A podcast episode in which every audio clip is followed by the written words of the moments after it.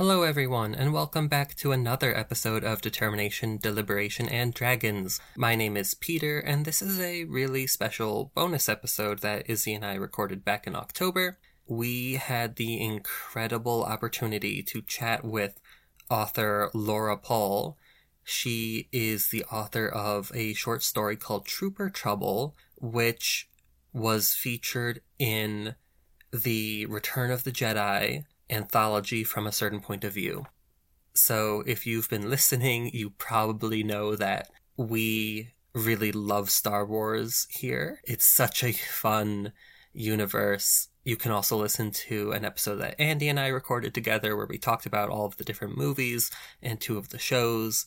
So this was just such a really cool opportunity to be able to talk with someone who has actually created a Star Wars story. So here is our interview with her. I hope that you enjoy.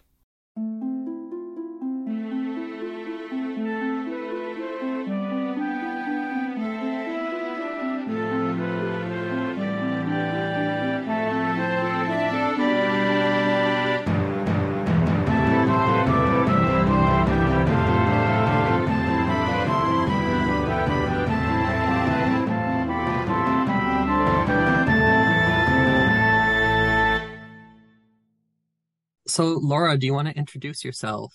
Um, hi everyone, I'm Laura Pohl. I am the author of The Last Eight and The Grimrose Girls, which was a New York Times bestseller. Uh, it is a YA fantasy that mixes like a murder mystery with uh, fairy tale retellings. And recently, one of my short stories came out in the Star Wars anthology uh, from a certain point of view. Uh, it's called Trooper Trouble, and it's about I think the 30th story on on the collection. It's um it was great to be featured.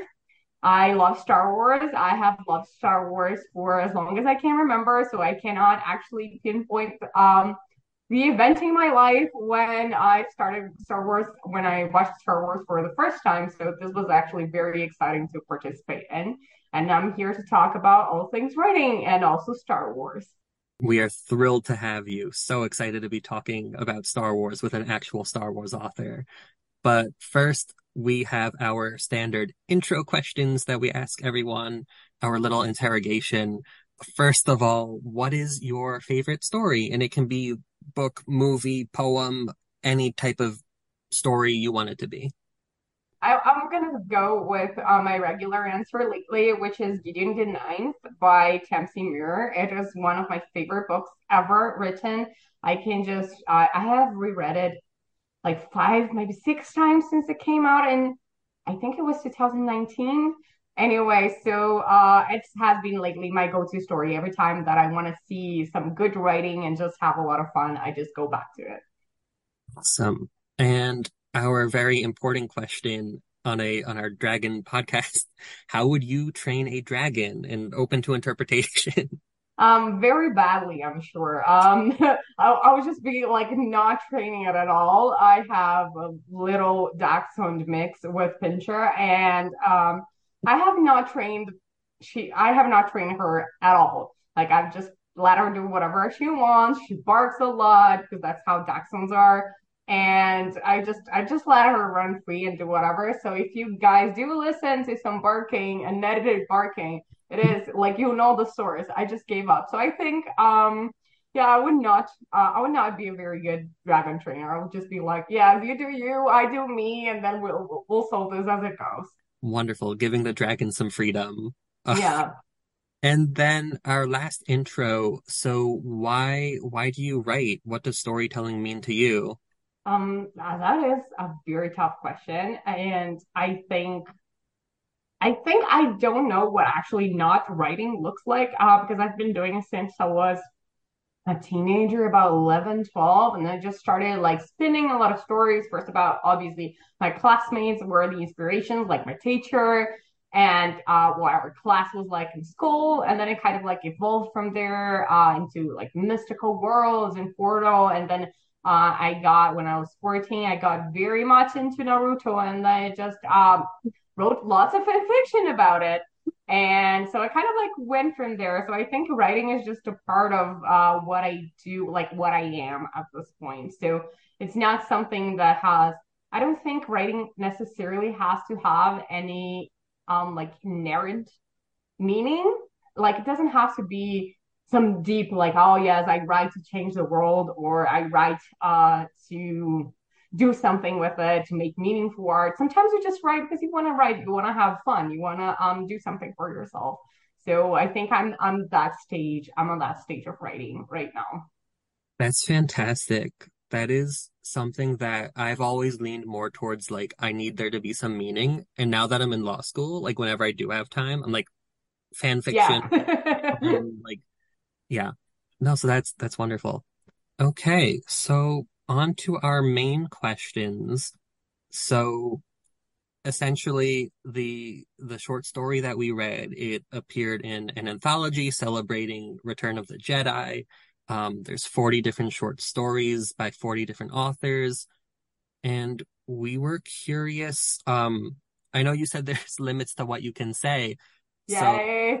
So, uh, I'm gonna say this this podcast has been like uh it has redacted vaguely by Lucasfilm because you know it's very uh they have a very tight contract obviously and they've got a mm-hmm. lot of like a lot of huge projects going on like um the Star Wars books are just uh there's just a huge line of Star Wars books. So you can always see like there's at least maybe one or two coming out once a month. So you can always like they they've always got things cooking. So you can't always say things about what's happening.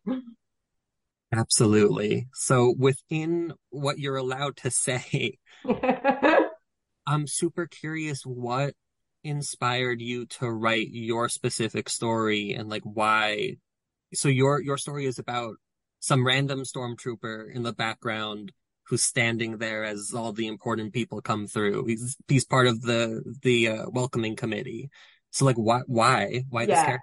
um yeah when we started uh the premise of the anthology is that you have to um you get to write about a different perspective of uh a different characters but it's still in the same movie so a lot of authors uh like in the latest this is just the third book in this um, anthology trilogy but for example, like uh, Boba Fett features and has stories in all the three books. So even though he technically isn't, for example, in the first book, but you see his perspective on like stories that are happening. And, and the idea is that you can't write any of the main characters uh, in in return in any of the Star Wars like original movies because that's not part of the fun. So basically, your uh, the idea is that you get to go absolutely wild. You can choose and pick anything as long as another author hasn't picked uh, the idea yet. Because obviously, there was like at, at some point, uh, at the point where I um, I came into the anthology, like a lot of other authors had already had their picks of what they were going to do. So, for example, my original idea was that I wanted to go like I'm, I'm a big uh, fan of Anakin, and I wanted to do like uh, an Anakin story. But uh, I think Mike Chen already got to it first, so I was like, oh damn it! Uh, but you know, he did a wonderful job, so I can't really complain. It's a wonderful, it's an incredible story. He did so well with it.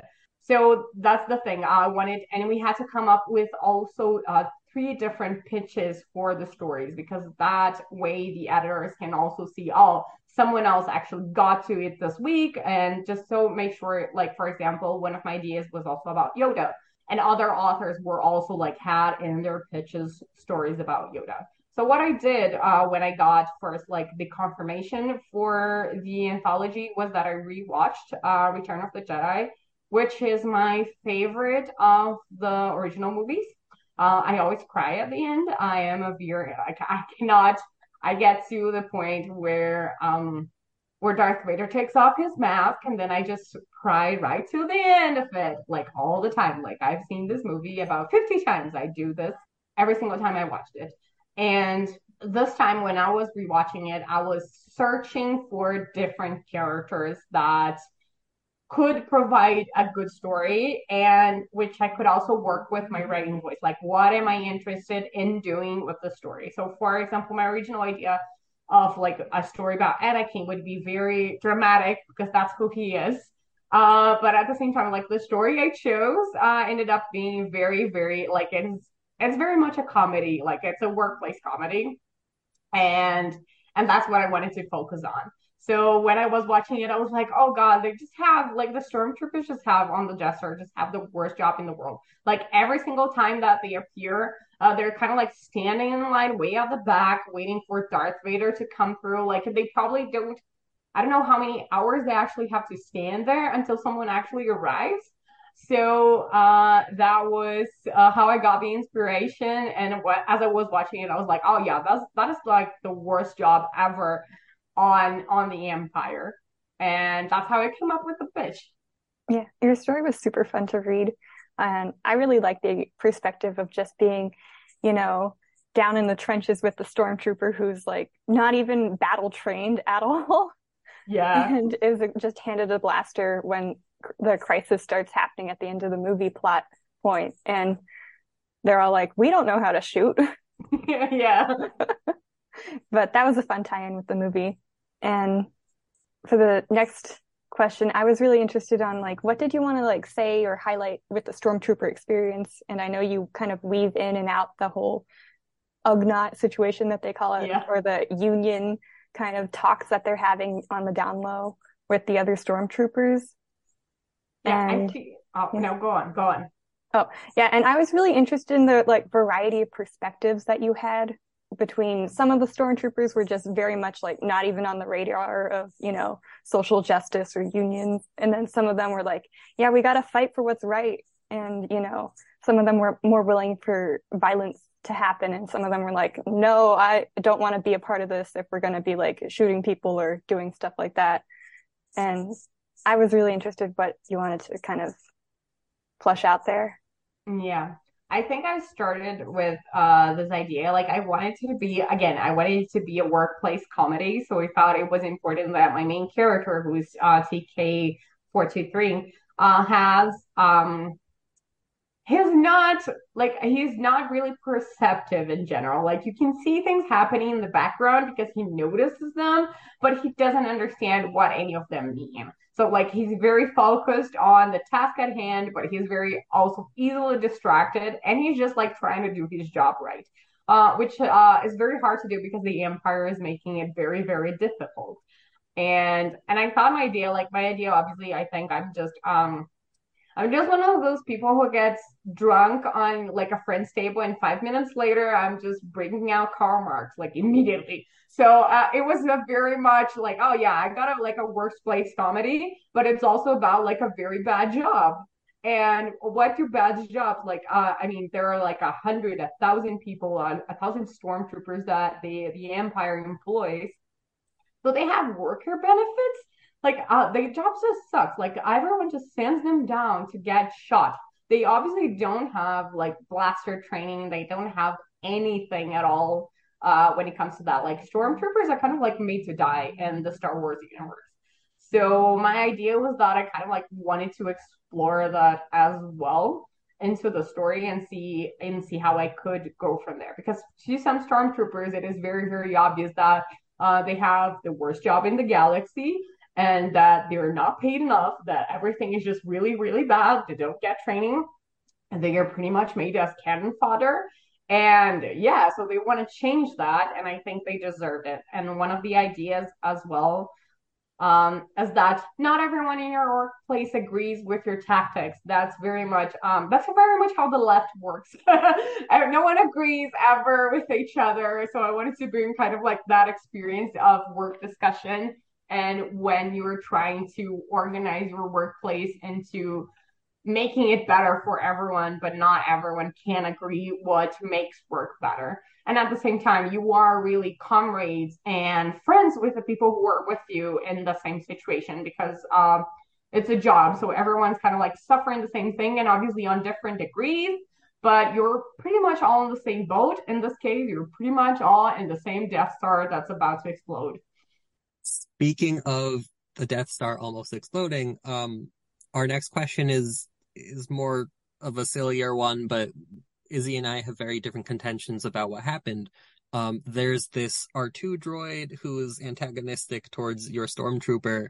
Um, and at the end, there's an altercation during the battle, and you know the droid is like going after your stormtrooper, and the stormtrooper ends up getting into an escape pod and leaving the Death Star Izzy kind of felt more that the droid was trying to save the stormtrooper, and I think the droid was just like, well, the Death Star is blowing up soon anyway. I'm going for this guy now. I don't know if you can tell us the truth, but we were curious. Uh, I don't think I am very interested in telling anyone the truth. Uh, because I think I like the different interpretations of it. I wrote R2Q9 as uh, my interpretation of like the R2's uh, units, which are all like they're all really bad mouth, uh, horrible little droids. Uh, yeah, the I, I have a lot of fun. Like I love R2. Um, I I have like like a deep love for him, and every time you hear him beep in the movies, you're just like, oh, he's swearing so much. Like no one can actually translate what this droid is saying, but you can just hear all the into actual beeps because he's probably cursing everyone out for being really stupid. So I felt like uh, having an equivalent version on the Death Star felt very right, which um, yeah, I think the droids are just uh, the R2 droids units are just very entitled and they think they're smarter than everyone. So that's what I will say about it. And then you can decide whether you think he was being a good guy or a bad guy, or he was just uh, in it to have fun. I mean, I I do know that I tend to say things with more of a benefit of the doubt kind of thing. I do think he R2 was definitely genuinely bullying the main character. I just also think the main character is kind of obtuse. oh yeah, no, for sure. He's not. He, he's very obtuse. He's just a very clueless guy, as you can see. And to like the whole, he's just narrating stuff as it's happening, and you don't see him actually get involved, which is one of the uh, narrative techniques that I really do enjoy. Like it is usually employed with, uh, you know, Sherlock Holmes. You get a character who's just down writing stuff, or like Watson and this time, kind of like it works a little bit like that. You have like funny little bit character, and stuff is happening around him, and he can tell stuff, but he's also like very clueless, and he's just very concerned about his situation with uh, there is no caf at the Death Star. And that is the thing, like that is his thing. That is the main thing that he's concerned about. As long as there is no caf, he does not care about any anything else. Very concerning. Okay, so how how did you become one of the 40 writers to to contribute to the book? Like how does if, that process if you can answer that? If you can answer. I don't think I can answer that one because I'm not okay. sure. Yeah, like I don't I don't think I can actually get into the details of of like how the process works. And I actually just I know how my process was, but I can't really tell if like how everyone was invited or if they went to uh like if their agents went to the editor. And it's very it's like it's a very murky process for all the authors involved and they don't tell us how the other authors get involved. So it's you're you're kind of like in a blackout of information for that one yeah. Izzy your question was was next. Oh yeah. Oh i'm so glad you mentioned that you have written fan fiction because um uh, my question is how do you, you navigate just writing the story kind of in between all the canon events and you know just the different fanon theories that exist and you know your own ideas that you came up with? And yeah. as a fan fiction author i'm sure you're very used to that yeah i think i think it definitely helped uh, having written a lot of fan fiction because i think you start navigating uh, the stuff the thing of the great thing about fanfic is that you can pick apart the things that you want to work with and the things that you can discard. For this type of work, like with Star Wars, obviously you can discard a lot of the canon. So, for example, for my story, there's usually like the canon events of the movie that you can't actually change for obvious reasons. Like that is the movie that you're writing about. So you have to like follow an order. And that was one of the things that uh, the Lucasfilm t- team had to work a lot with me on the process of editing. Like my first draft was just very much, oh, I'm just gonna do whatever I want here, and then we'll see what this looks like later. And what happened is that uh, even Lucasfilm is a little confused about uh, the timeline for Return of the Jedi. They do not have that down actually, because uh, no one actually has that down. So it is very, very confusing in a way. And for example, like my original draft idea was that um, the logs, like the log entry was specific to day. So like day one, day three, day 23 on the uh, on the Death Star. And what they said, like one of the edits was, oh, we can't actually have the days specifically. Like you can't tell because we have to follow a canon timeline and the canon timeline is actually not clear. so we have to uh, pick apart, and then uh, the idea was that we changed it into log entries, for example. So that was one of the edits that we had to do, and that was an interesting one because I was kind of like hoping they would also answer my question, like how much time has actually passed in Return of the Jedi. Because we don't know. Like we see Luke coming back uh, to Dagobah, and then he goes, and you're like, "Oh, how was that? Like, is that a week? is that an afternoon he spent with Yoda. So um, since it is actually very unclear, they also try to not uh, change that into canon because that might get into trouble with them. And for example, I had different um, stormtroopers IDs. Uh, we had I had them with four numbers, and they like Lucasfilm said, no, we're keeping the stormtroopers um, numbers to like two letters and three numbers on the Death Star. So that was interesting as well. Like about um my greatest sadness over losing this is that uh the original 848 uh character was uh 100 and like 1848 which is uh the date the year that the communist manifesto was published so that was uh, a little tidbit of curiosity which ended up getting cut since we had to keep only three numbers instead of four Rats, that would have that would have been so cool.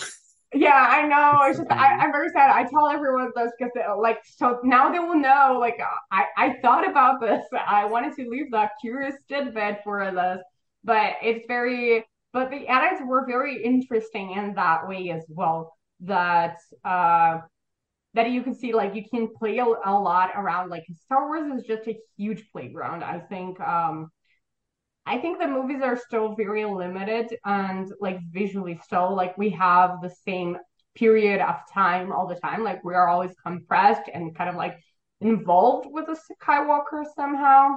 So yeah. And that is not as interesting, I think, because everything like Star Wars is just a huge universe that you can't expand to.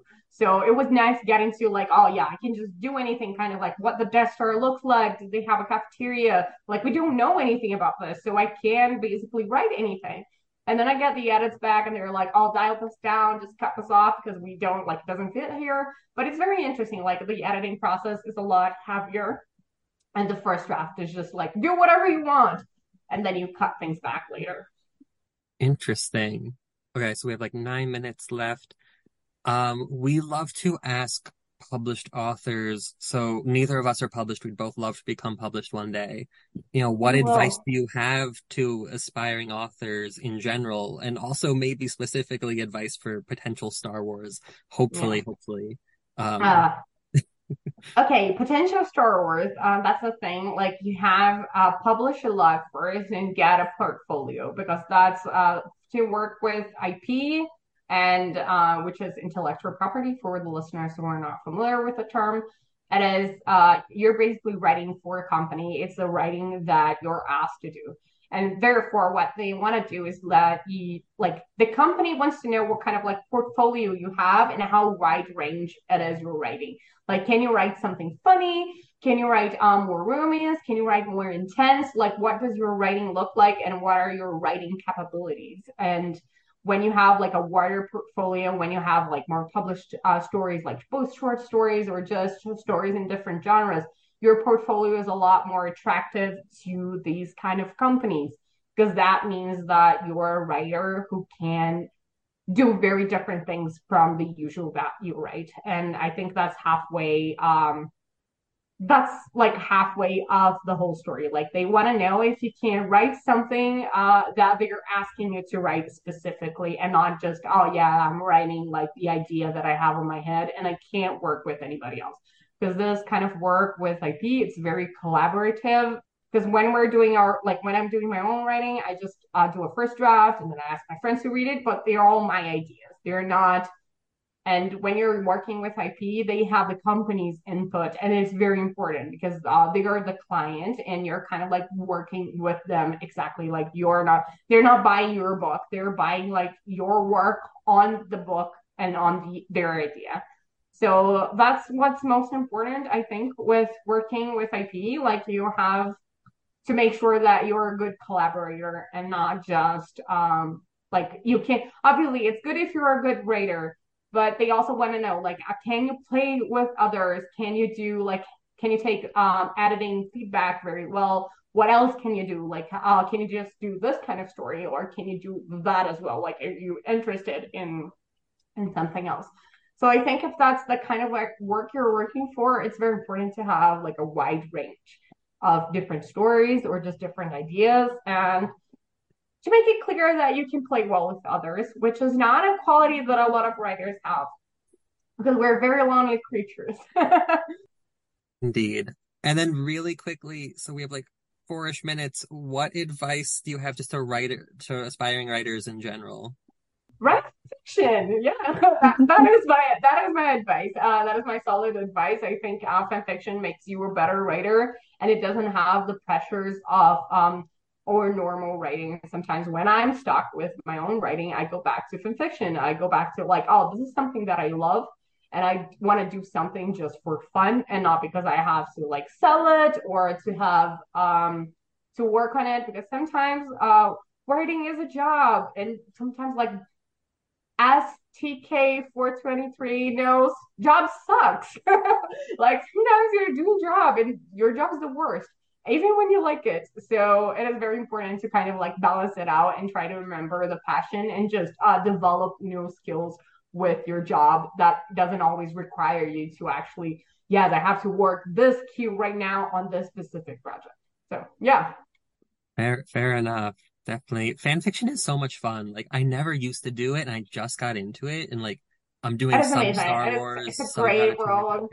Yeah, no, I, yeah. I'm a convicted. I don't know, like I'm I don't know how the podcasters or the listeners is going to take us, but I am very convicted around Reylo. So I've written a lot of Reylo fan fiction mm-hmm. and I've just enjoyed it a lot. And I know people like hate Star Wars romance, but uh, I had a lot of fun with it. So I mean, Star Wars Star Wars fans have opinions on everything. Ah, so. Oh yeah, we do. We're the most annoying people in the world. I'm just like you're used to it. Everyone is just so annoying, yeah. and we're annoying. Like I can I can easily admit it that I have annoying opinions about Star Wars as well. So yeah, I'm trying to be like I, I love most of it. I think there's one movie that I have a net negative opinion of, but I'm like, there's still things about it I enjoy. Yeah.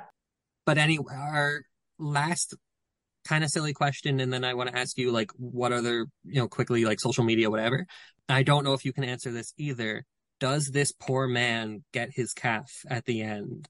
I hope so. I hope so for him. This is the one I actually do hope for. I know what it's like to be without coffee. Like I, I've forgotten to buy it sometimes at my house, and it's horrible. It's a horrible world. I do, I do hope you get it. That's like that that's the takeaway for him, for this. I don't I don't imagine beyond the story, but I just really really hope he does. hopefully, hopefully the that Ewok just wants to give him some coffee. But so where if people want to read more from you, like where where can they find you on social media? What are your books? Um, they can find me on my website. Uh, do we say www or is that like millennial too much? But only by laura.com. And I'm only by Laura pretty much on every social media, though I've been offline a lot because the world's constantly on fire and it's not a great place to be in right now. So I'm trying to uh, cut it back. But sometimes I post pictures of my dog on Instagram, so that's nice. Wonderful. Okay. Well, thank you so much, Laura. Uh, thank you for having me. This was really fun. Thank you so much for listening to the episode. You can find some exclusive episodes on Patreon. You can also follow us on Instagram and on Threads. And I hope that you have an incredible day. And remember, don't let the day drag on.